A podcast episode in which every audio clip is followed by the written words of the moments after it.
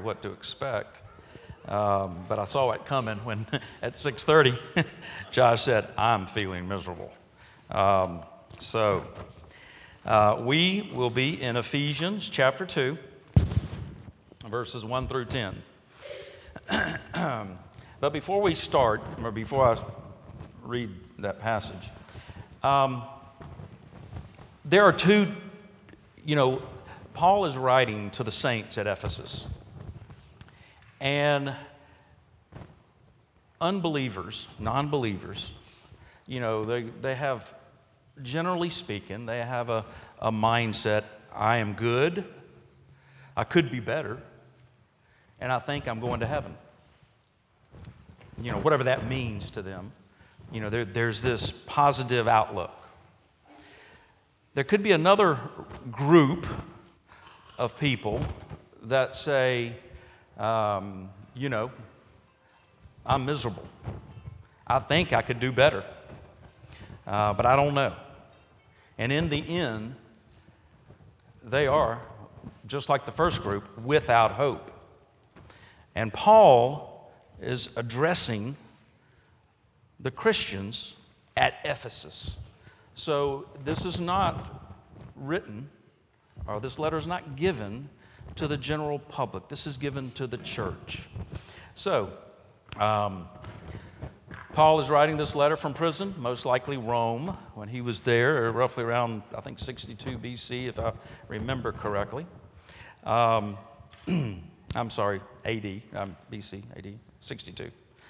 Um, chapter 1 in Ephesians is the general um, uh, the great eternal salvation plan that God has given us, that, are, that is in Christ.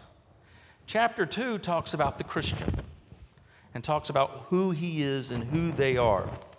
So, if you will, open your Bibles to Ephesians chapter 2 and let's read.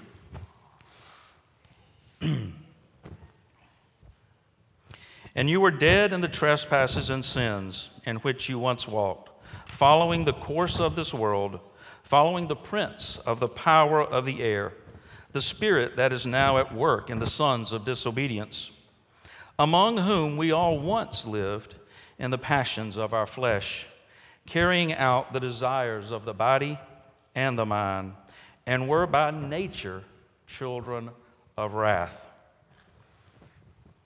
but God, being rich in mercy, because of, his, because of the great love with which he loved us, even when we were dead in our trespasses, made us alive together with Christ. By grace you have been saved, and raised us up with him, and seated us with him in the heavenly places in Christ Jesus, so that in the coming ages, he might show the immeasurable riches of his grace in kindness toward us in Christ Jesus. For by grace you have been saved through faith. And this is not your own doing, it is the gift of God, not a result of works, so that no one may boast. For we are his workmanship, created in Christ Jesus for good works which God prepared beforehand that we should walk in them. Let us pray. Most gracious Heavenly Father, Lord, I humbly come before you and I pray that your Spirit would be a, about us, about the teaching of your word. And I pray that you would, as you have promised, not let your word come back void. Lord, we thank you for your word and we pray that you would be with us now. And it's in Christ's name I pray. Amen. Okay. so, Paul. Need, all right. Sorry. Excuse me.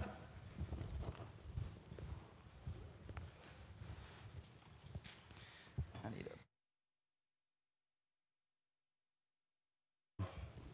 a, a new Bible, and it wants to close on me and I'm going to fight it all the whole time, and I'm trying not to. okay, so in Ephesians 2, verses 1 through 3.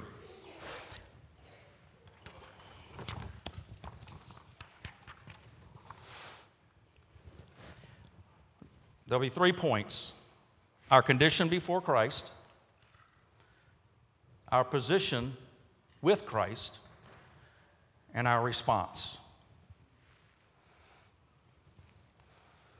Again, our condition before Christ comes into our life, our position with Christ, and our response. The first three verses and you were dead in the trespasses and sins in which you once walked, following the course of this world, following the prince of the power of the air, the spirit that is now at work, and the sons of disobedience, among whom we all once lived in the passions of our flesh, carrying out the desires of the body and the mind, and were by nature children of wrath, like the rest of mankind. He is giving this letter to believers. There is not a believer that's ever existed that was not in this position. We are all from this state. And it's because of God's grace that we have been brought out of this state, this state of unbelief, this state of that we were dead in our trespasses.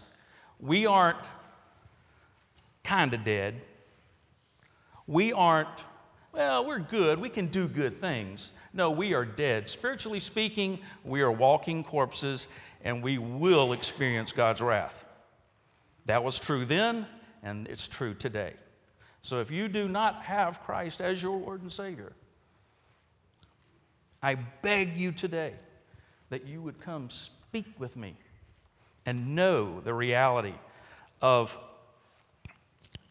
the risen Savior and his resurrection. You were dead in the trespasses and sins in which you once, once walked, following the course of this world, following the prince of the power of the air, the spirit that is now at work in the sons of disobedience. I mean, think of that. Do we ever think of think that way when we are non-believers? No, not at all we think we're okay. You know, back in high school, you want, you want to do your own way. You want to do your own thing. You know better than your parents. But as you get older, you start realizing, hey, they might have their act together and they know some things. You know, I was shocked the other day that one of my sons came up to me and says, You know, Dad, you know, you have some wisdom. I'm like, oh, really? Well, cool. You know, that's a, that's, that's, that's, a, that's a blessing that he sees it. It really is. Um, but we all walked in after the, the sons of disobedience. We were all that way. Paul includes himself in verse 3. Paul includes himself, among whom we all once lived in the passions of our flesh, carrying out the desires of our mind and body and were by nature children of wrath. Now, this uh, children of wrath and carrying out the desires of our flesh, there's many places in Scripture that talks about what does the desires of the flesh look like. But one page over in Galatians 5, starting in, I think, verse 17, for the desires of the flesh are against the spirit and the desires of the Spirit are against the flesh, for these are opposed to each other. Then in verse 19 through 21, now the works of the flesh are evident. Sexual immorality, impurity, sensuality, idolatry, sorcery, enmity, strife, jealousy, fits of anger, rivalries, dissensions, divisions, envy, drunkenness, orgies, and things like these. I warn you, as I warned you before, that those who do such things will not inherit the kingdom of God. This is that power of the flesh. This is the flesh that has no desire of the things of God. Whether we want to or not, which we do not, as an unbeliever, we have no desire, none whatsoever.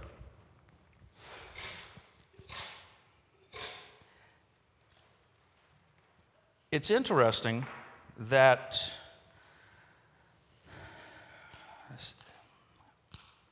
at the kind of the end of verse 3, it says, and were by nature children of wrath.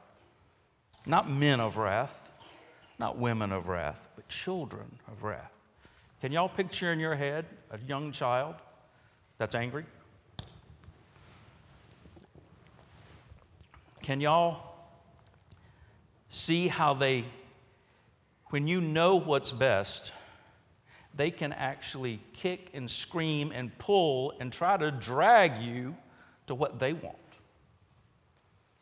I think we all can relate somehow, some way even though I thought my grandson, when he was born, was next to perfect, which I quickly realized he was not. Um, I saw him the other day pulling against. It was either Shelby or Thomas. And it was a picture of the, the, the, the nature that is about him. So, what is this nature? What is this nature?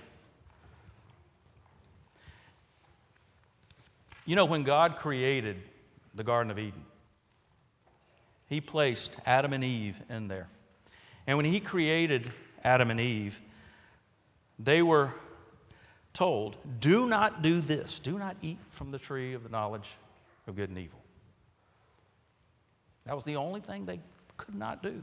There were things they had to do, but that was the one thing not to do. So they had the ability to not sin But they also had the ability to disobey. And they disobeyed. And because Adam was the head of the human race, when he sinned, we inherited his sin. We inherited that guilt. As David writes in Psalm 51, Verse 5 I was brought forth in iniquity, and in sin did my mother conceive me. There is nothing good in us. I mean, yeah, we might do a good deed, but deep down that pride is there saying, Look at me. Look what I've done. Look what I've accomplished.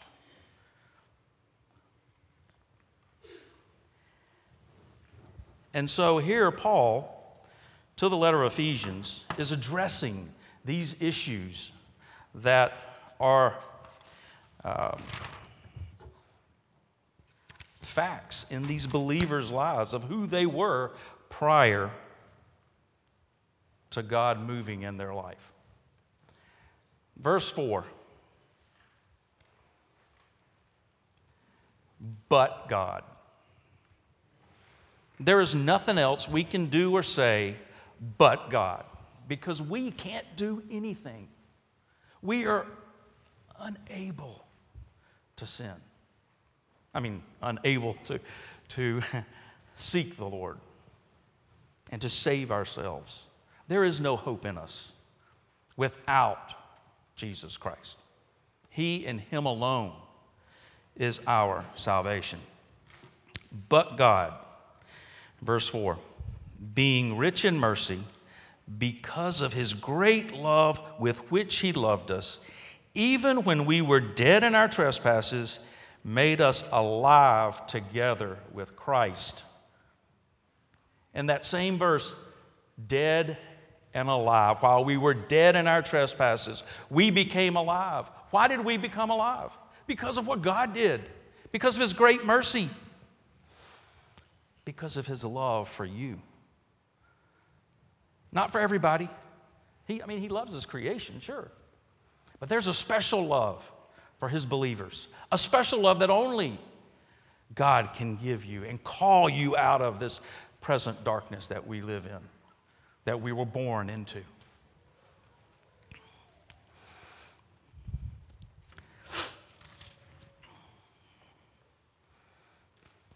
In John chapter 6, Verse 44 tells us, No one can come to me unless the Father who sent me draws him, and I will raise him up on the last day. There's so many rich things in that, those few words.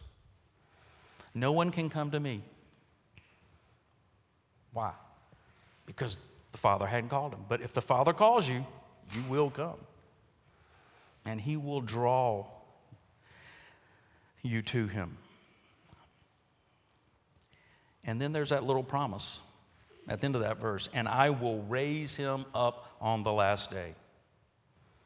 For all eternity, you will be with God the Father, with your Savior, Jesus Christ. And you know, for, for us believers, that's kind of, that's almost too hard to imagine. Right? It's almost too hard to, what does that look like? It's not dependent on you and what you think. It's what God tells us in His Word. His Word is truth, and you can rely on it. It is truth for the salvation of His people. And you can trust it.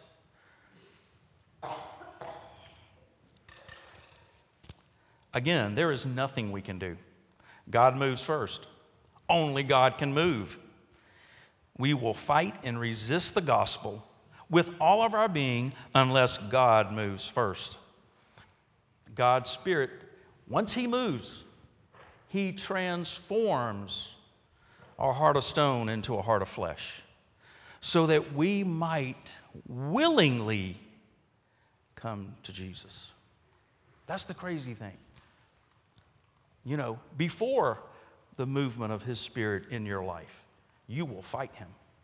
You will deny He ever exists. That's foolishness. That's rubbish. How dare you throw that in my face? That's just a, that's just a book. Maybe a good book. But that's not God's Word. As Josh likes to say, it's in black and white. It's right there. It's what He promises. So, this transformation, creating out of a dead man a man that's alive in Christ. Now let's look at verse 6.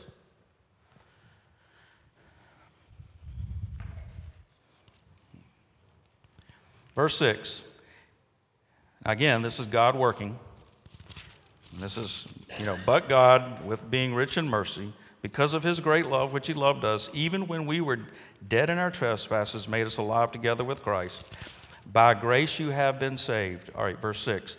And he raised us up with him and seated, us with him in the heavenly places in Christ Jesus. Now that's a tough one. I'm not literally seated with Christ, am I? It's kind of like we were, we died with Christ. We were raised with Christ. Therefore, we are seated with Christ. It's a spirituality, spiritual reality, not just of being saved, but our adoption into the family of God. There are benefits that are hard to imagine.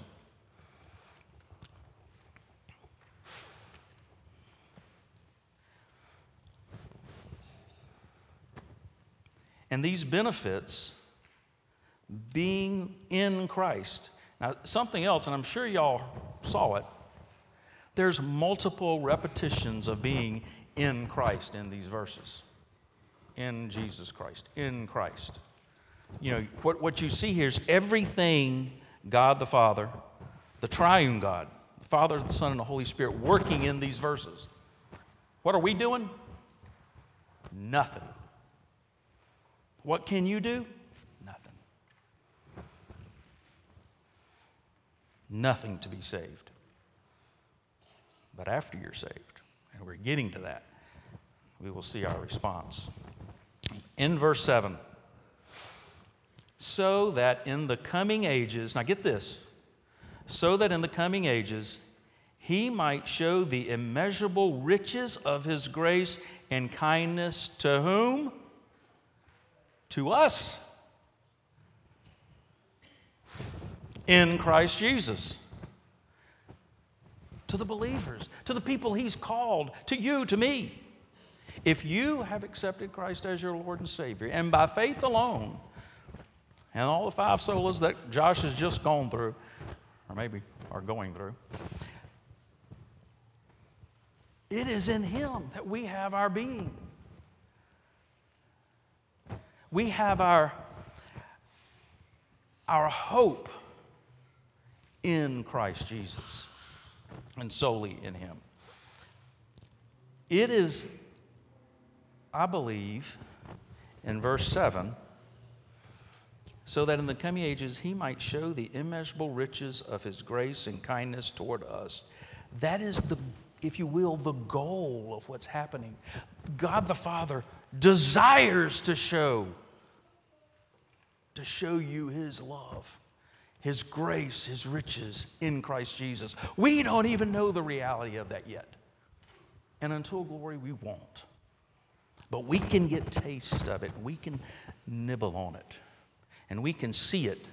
And where do we find it? In God's Word. Verse 8.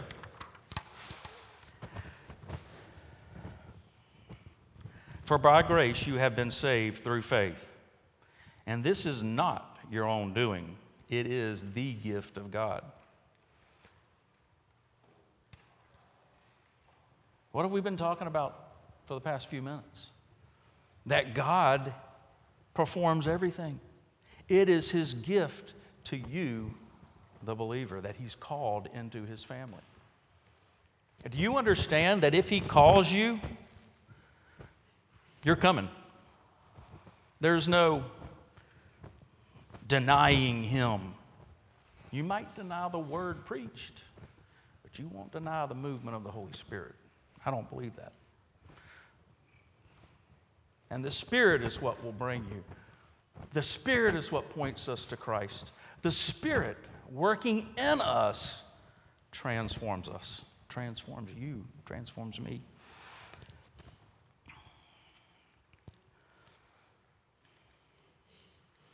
Verse 9 Not a result of works, so that no one may boast.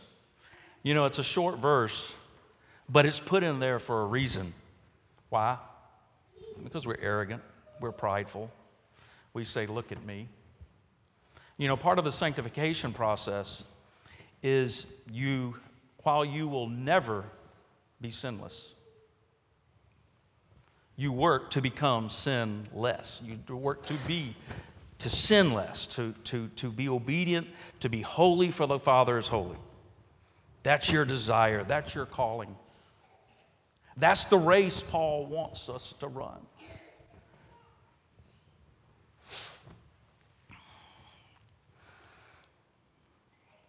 But we have this propensity to be prideful and to think that we can, hey, we did some of this.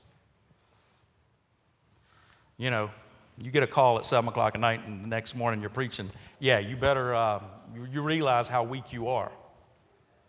Not just in preparation, but in pure ability. I mean, this is absolutely amazing that God has called me. Oops. he has called me. And this morning, I was walking out to the truck, bringing, putting some stuff in there, and a non believer that knows me, Foster knows him, maybe uh, Amanda does, Nick, owner of the gym next to me. He came up to me. He said, David, what you doing here? We started talking. And I've told, I've told him I'm going to seminary and told him I'm doing all this stuff. And he says, Well, when you preach, I will be there. Well, he ain't here today, but I didn't have much notice to tell him. Um, but he said, He said, David, I'll come listen to you because I know your heart's right. You know, it doesn't matter how eloquent you are. Are you willing to be used by the Lord?